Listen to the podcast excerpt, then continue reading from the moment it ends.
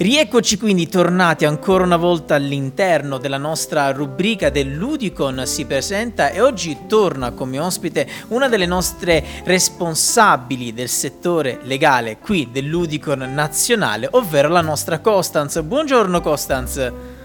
Buongiorno Kevin, buongiorno a tutti quanti. Buongiorno carissima e bentornata qui ai microfoni di Radio Udicon. E allora Costanz, oggi andiamo a parlare di economia circolare in ambito del mondo bancario. Come tu ben ricordi Costanz, nell'ultima eh, puntata dell'Udicon si presenta che ricordiamo ai nostri ascoltatori è disponibile insieme a tutte le altre puntate, sono oltre 100 puntate, sono disponibili nella sezione podcast di radioudicon.org. Dicevo, nell'ultima puntata abbiamo parlato del divieto di vendita di plastica monouso e lì durante la nostra conversazione, durante la nostra chiacchierata, mia cara Costanz, mi avevi accennato anche all'economia circolare, diciamo, nel mondo bancario. E allora oggi dedichiamo proprio una puntata a questo argomento, se per te va bene, mia cara Costanz. Sì, assolutamente Kevin. Eh, diciamo che il, la puntata dell'altra volta ci ha dato un utile spunto di, di, mm, eh, diciamo di, di, argomenti proprio per approfondire l'aspetto dell'economia circolare, perché molto spesso si pensa che eh, sia diciamo, mm, un argomento legato solo alla raccolta differenziata, insomma, e a questo tipo di, esatto. abitudini. Esatto, lo dicevamo proprio nella, eh, nella, settimana scorsa, insomma, quando ci siamo sentiti lo dicevamo proprio. Esatto. Esatto, eh, in realtà noi di Udicon facciamo parte anche di diversi tavoli di lavoro e affrontiamo diverse tematiche di questo tipo perché ovviamente anche a noi l'ambiente sta molto a cuore, quindi cerchiamo di eh, diciamo, tutelare mh, i nostri associati, ma in generale gli utenti anche da questo punto di vista. Certo. E la finanza sostenibile è un argomento molto interessante. E, mh, ma andiamo a vedere sostanzialmente di cosa parliamo. Allora, la finanza sostenibile ha come obiettivo principale ehm, diciamo quello di eh, creare valore nel lungo periodo, quindi indirizzando diciamo, quelli che sono i capitali, gli investimenti ehm, verso attività che non sono eh, solo eh, cioè che non solo creano plus valore, quindi creano un profitto, certo. ma che hanno diciamo, un effetto positivo anche ehm, nella società e eh, nel, nel, sistema ambientale, ok? Quindi eh, ovviamente parliamo sempre di investimenti e quindi di guadagno, profitto, eh, non solo dal punto di vista finanziario ma anche dal punto di vista ambientale. Perfetto, ottimo.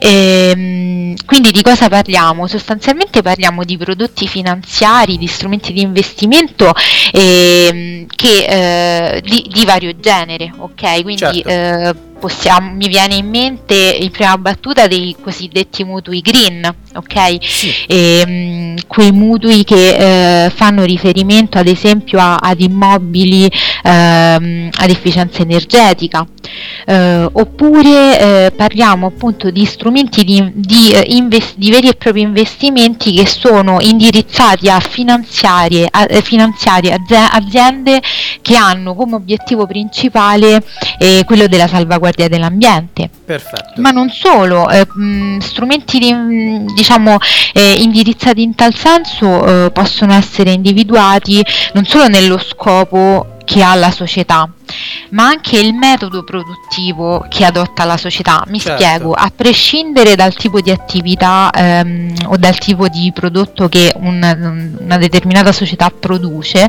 quello che conta è anche il metodo utilizzato, ok? Quindi le risorse che, mh, mm, eh, che utilizza, certo. il metodo produttivo che utilizza e quindi l'impatto che il metodo produttivo ha poi su su quello che è l'ambiente. Eh certo, ovviamente, certo.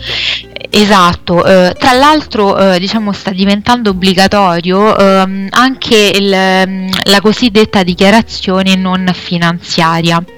Eh, che cos'è? Allora, è un documento che eh, alcune aziende, quindi a seconda della grandezza, ora non, non, mi sto a soffermare più di tanto sulla normativa, certo, certo, certo. ma è un documento che alcune aziende di, ehm, che appunto hanno un determinato rilievo sono obbligate a pubblicare eh, a fine anno, è una sorta di rendicontazione. Okay. Ehm, nel, in questo documento sostanzialmente devono illustrare quali sono le attività di sostenibilità aziendale, ok? Quindi in che modo gestiscono il personale. Ehm, tra cui ad esempio anche le politiche aziendali orientate alla parità di genere. Ah, ecco. ehm, insomma tutta una serie di informazioni orientate anche insomma a, a come la, la, loro attività incide poi su quello che è il, um, l'ambiente. Certo. Ovviamente questo per dire cosa che eh, è importante anche questo documento perché? perché l'utente che ad esempio deve scegliere fra un prodotto finanziario sostenibile e uno non sostenibile ovviamente eh, si orienterà per la prima opzione. Assolutamente, certo. Quindi beh. diciamo questo proprio per ehm, diciamo, per, per, concludere il discorso, no? sì, eh, sì. che senso ha poi di fatto ehm, proporre questo tipo di, di, strumenti? Perché a parità di profitto l'utente magari è più orientato a ehm, scegliere ecco, la, un mutuo green piuttosto che ehm, eh, finanziare una società che si impegna anche nell'ambito ambientale piuttosto invece che,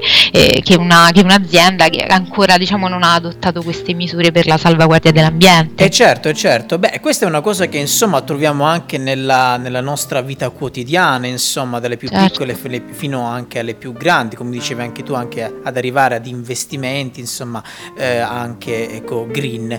Ebbene, Costanz, io ti ringrazio per essere intervenuta ancora una volta qui ai microfoni di Radio Udicon, ci hai spiegato in maniera molto semplice, ecco, senza magari andare un po' più nel dettaglio tecnico, magari eh, ci hai spiegato in una maniera molto molto semplice come la parola economia circolare, come ci hai detto tu ad inizio puntata, ma anche nella puntata scorsa, nella precedente puntata che abbiamo registrato, non si limita soltanto alle cose basilari, quindi la plastica metterla nel contenitore della plastica, l'umido mettere nel contenitore dell'umido, è una parola che come quasi una sorta di, um, di radice, no? si ramifica su tanti vari aspetti, arrivando addirittura a toccare quest'ambito, ovvero l'ambito bancario, l'ambito economico. E allora quindi ti ringrazio Costanza, grazie tante.